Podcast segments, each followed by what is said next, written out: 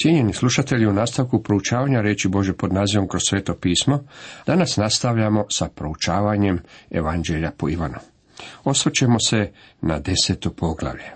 Tema ovom poglavlju glasi Isus je pastir dobri, ljudskost Krist u obliku sluge, božanstvo Krist jednak s Bogom. Najamniku nije stalo do ovaca. Utemeljitelji nekih od velikih svjetskih religija učinili su jako malo za svoje sledbenike. Suvremeni utemeljitelji kultova u stvari se bogate na račun svojih sljedbenika. Kao kontrast ovome, dobri pastir daje svoj život za ovce i on štiti one koji pripadaju njemu. Ja sam pastir dobri i poznajem svoje i mene poznaju moje. Kao što mene poznaje otac i ja poznajem oca i život svoj polažem za ovce. Tu nalazimo predivni odnos. On poznaje svoje ovce, a njegove ovce poznaju njega. Pavao je napisao u Filipljanima 3.10 da upoznam njega i snagu uskrsnuća njegova. Poznavati ga znači ljubiti ga. U svezi s tim trebalo bi pročitati ono što Bog govori o svojim pastirima u poruci koju daje kroz proroka Ezekijela u 34. poglavlju. Zapazite da je to treći put da Isus govori kako ga njegove ovce poznaju. Poznavati Isusa Krista je najvažnije, pa tako sve ostalo dolazi na drugom mjestu. To je razlog zbog kojeg sam odustao prepirati se oko nebitnih stvari. Prestanimo se prepirati o religiji i o detaljima. Ono što je važno je upoznati gospodina Isusa Krista. Čujete li njegov glas? Poznajete li tog dobrog pastira? Imam i drugih ovaca, koje nisu iz ovog ovčnjaka, i njih treba da dovedem i glas će moj čuti, i bit će jednako stado jedan pastir. Imam i drugih ovaca koje nisu iz ovoga ovčnjaka.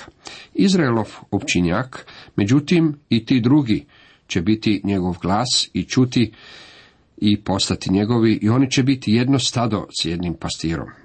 Vidite, treba postojati jedno stado i jedan pastir. Postojat će jedno stado koje će sadržavati židove i pogane, bogate i siromašne, robove i slobodnjake, muškarce i žene, crnce i bijelce, narode i svih naroda, plemena i jezika. Zbog toga me i ljubi otac što polažem život svoj da ga opet uzmem. Nitko mi ga ne oduzima, nego ja ga sam od sebe polažem. Vlast imam položiti ga, vlast imam opet uzeti ga. Tu zapovjed primih od oca svoga. Isus je rekao da je to sve očeva volja. Otac ga ljubi jer je on umro za nas. I mi bismo ga trebali voljeti jer je umro za nas. On je svoju dušu učinio žrtvom za grijeh. Na križu, za vrijeme onih tri sata tame, Bog Otac je na njega stavio grijeh svijeta. I on je prošao kroz pakao za vas i mene. Dobri pastir položio je svoj život za ovce.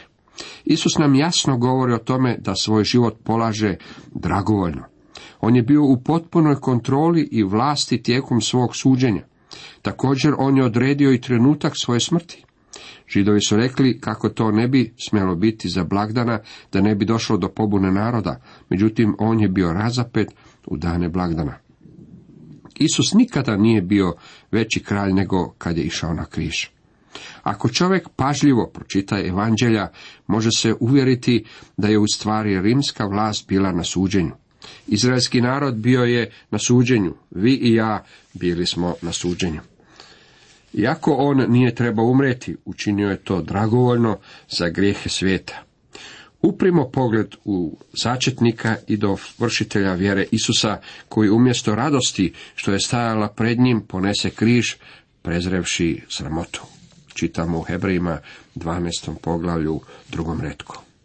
Nitko nije Isusa mogao tako osuditi oduzeti njegov život. On je rekao da ima moć položiti svoj život i ponovno ga uzeti. Među židovima ponovno nasta podvojenost zbog tih riječi. Mnogi su od njih govorili, zloduha ima pa mahnita, što ga slušate? Drugi su govorili, nisu to riječi opsednuta, zar zloduh može slijepima oči otvoriti? To se odnosi na činjenicu da je Isus otvorio oči čovjeku koji se rodio slijep.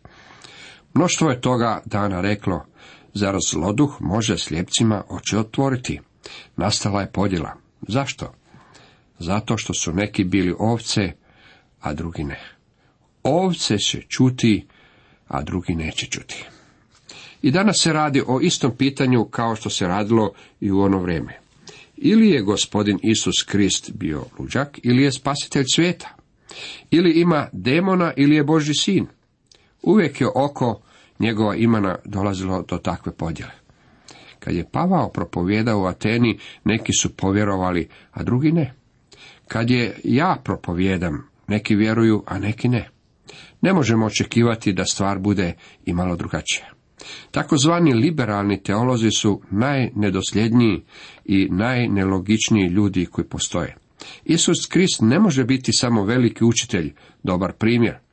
On je ili varalica ili je Boži sin. Isus Krist i vama postavlja pitanje o kojem morate donijeti odluku, dragi prijatelji. Da li je on luđak ili je on vaš Bog i vaš osobni spasitelj? Božanstvo, Krist jednak s Bogom. U 22. redku čitamo. Svetkao se tada u Jeruzalemu blagdan posvećenja. Bila je zima. Blagdan sjenica održavao se potkraj listopada. Blagdan posvećenja svetkovao se krajem prosinca, dakle prošlo je oko dva mjeseca.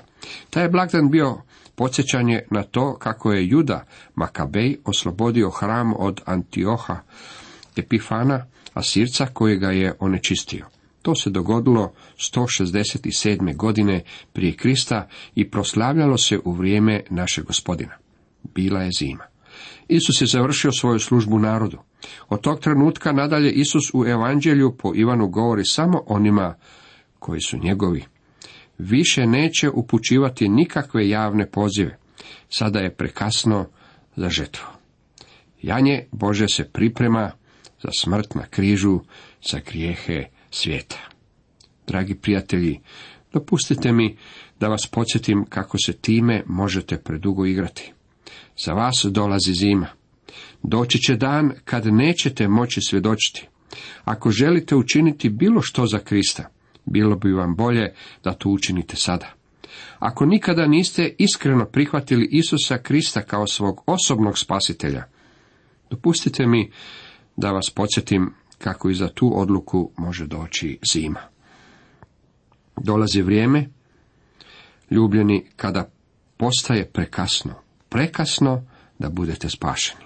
Možete biti ustrajni u odbijanju Isusa Krista tako dugo da ćete na koncu biti nesposobni prihvatiti ga. I proroci su govorili o ovome. U Jeremiji 8. poglavlju 20. redku čitamo Žetva prođe, minu ljeto, a mi nismo spašeni. U nastavku u ovom desetom poglavlju Evanđelja po Ivanu u 23. i 24. redku čitamo. Isus je obilazio hramom po trijemu Salamonovu, okružili su ga židovi i govorili mu, dokle ćeš nam dušu držati u neizvjesnosti? Ako si ti Krist, reci nam otvoreno.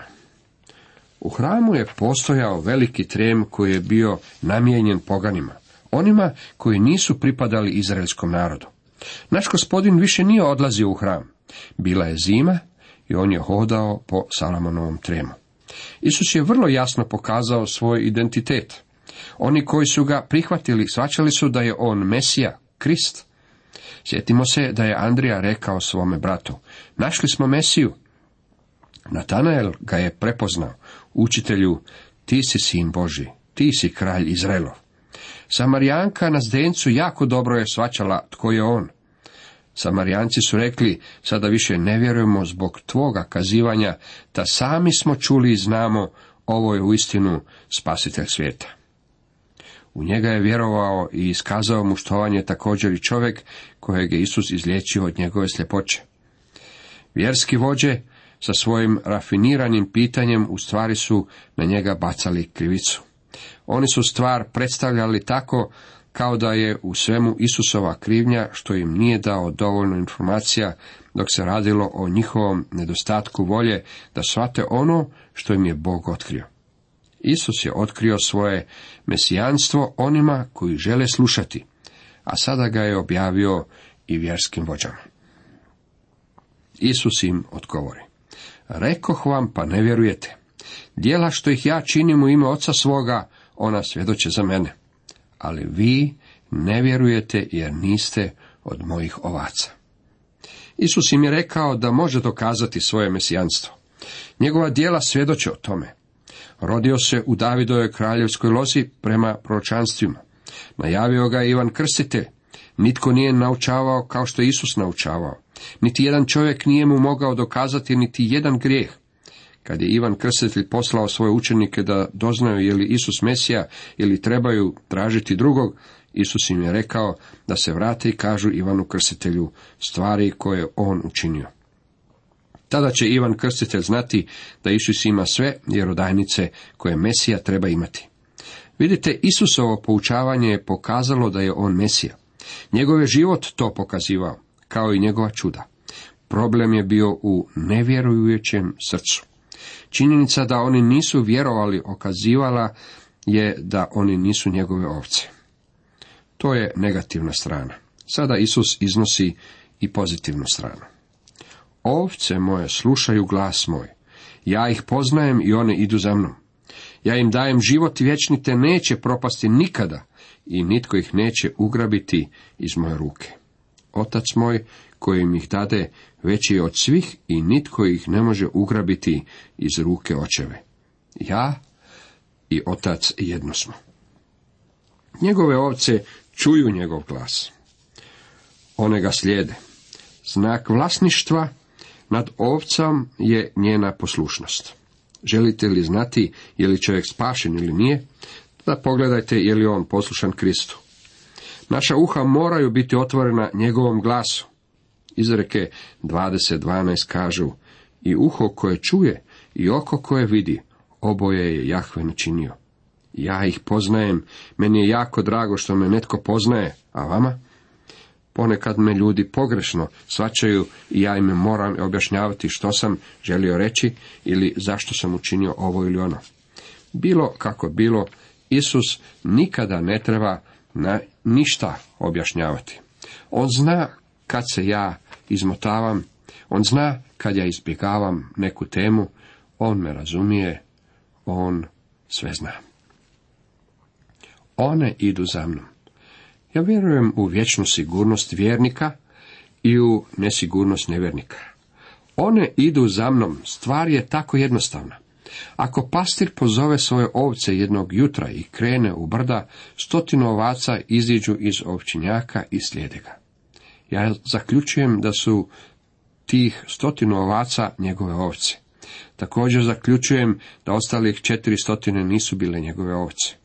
Ja im dajem život vječni, te neće propasti nikada. Dragi prijatelji, kad im on daje vječni život, to znači da one ne trebaju raditi za njega i da ga one ne zaslužuju. On im ga daje.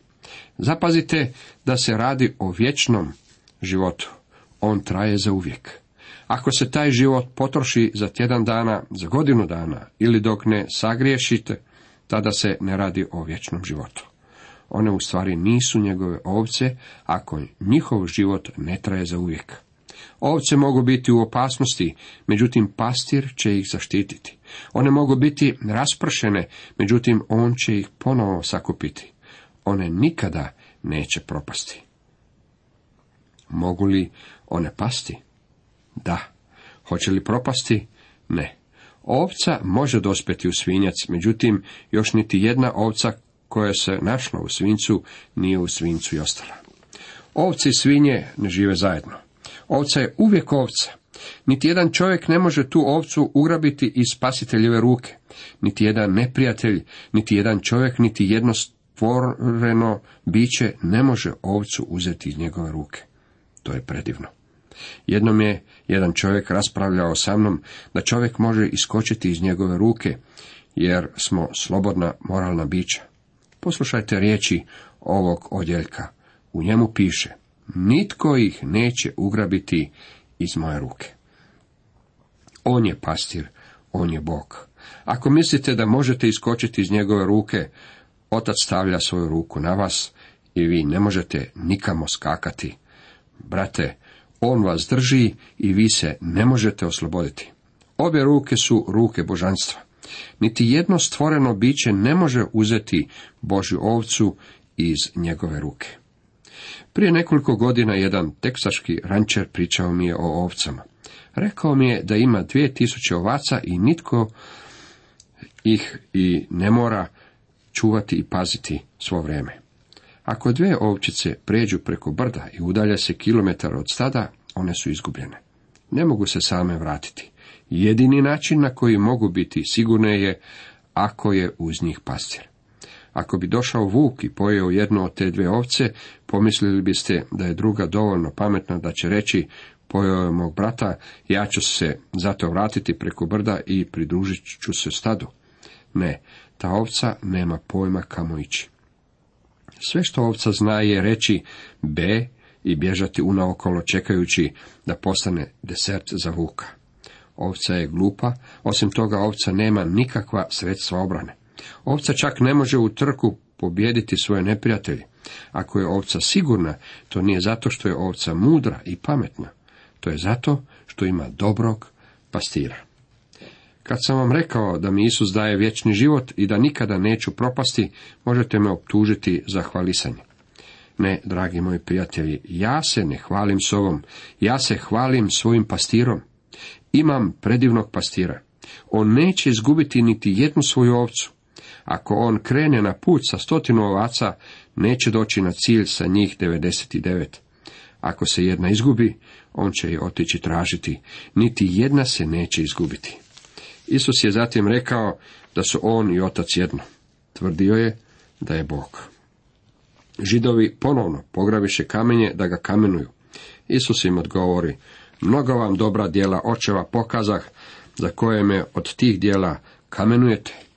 Odgovoriše mu židovi, zbog dobra te djela ne kamenujemo, nego zbog hule, što ti čovjek sebe Bogom praviš. Jedna je stvar sigurna, u ono vrijeme oni koji su ga slušali razumjeli su da je sebe proglasio Bogom. Iznio im je svoje vjerodajnice, liječio je na tisuće ljudi i nitko nije mogao poreći te dokaze. Optužili su ga za hulu na Boga. Optužili su ga zbog toga što je sebe nazvao Bogom i znate što? To je upravo bilo ono što je on učinio. Odgovori im Isus. Nije li pisano u vašem zakonu, ja rekoh, bogovi ste? Ako bogovima nazva one kojima je riječ Božja upravljena, a pismom se ne može dokinuti, kako onda vi onome, kog otac posveti posla na svijet možete reći huliš, zbog toga što rekoh sin sam Boži? Ako ne činim dijela oca svoga, nemojte mi vjerovati. Ali ako činim sve ako meni i ne vjerujete, dijelima vjerujte, pa uvidite i upoznajte da je otac u meni i ja u ocu. Njihova optužba bila je da je on sebe čovjeka proglasio Bogom. On im je naveo riječi iz psalma 82. i 6. redka, rekoh do duše, vi ste bogovi i svi ste sinovi Višnjega.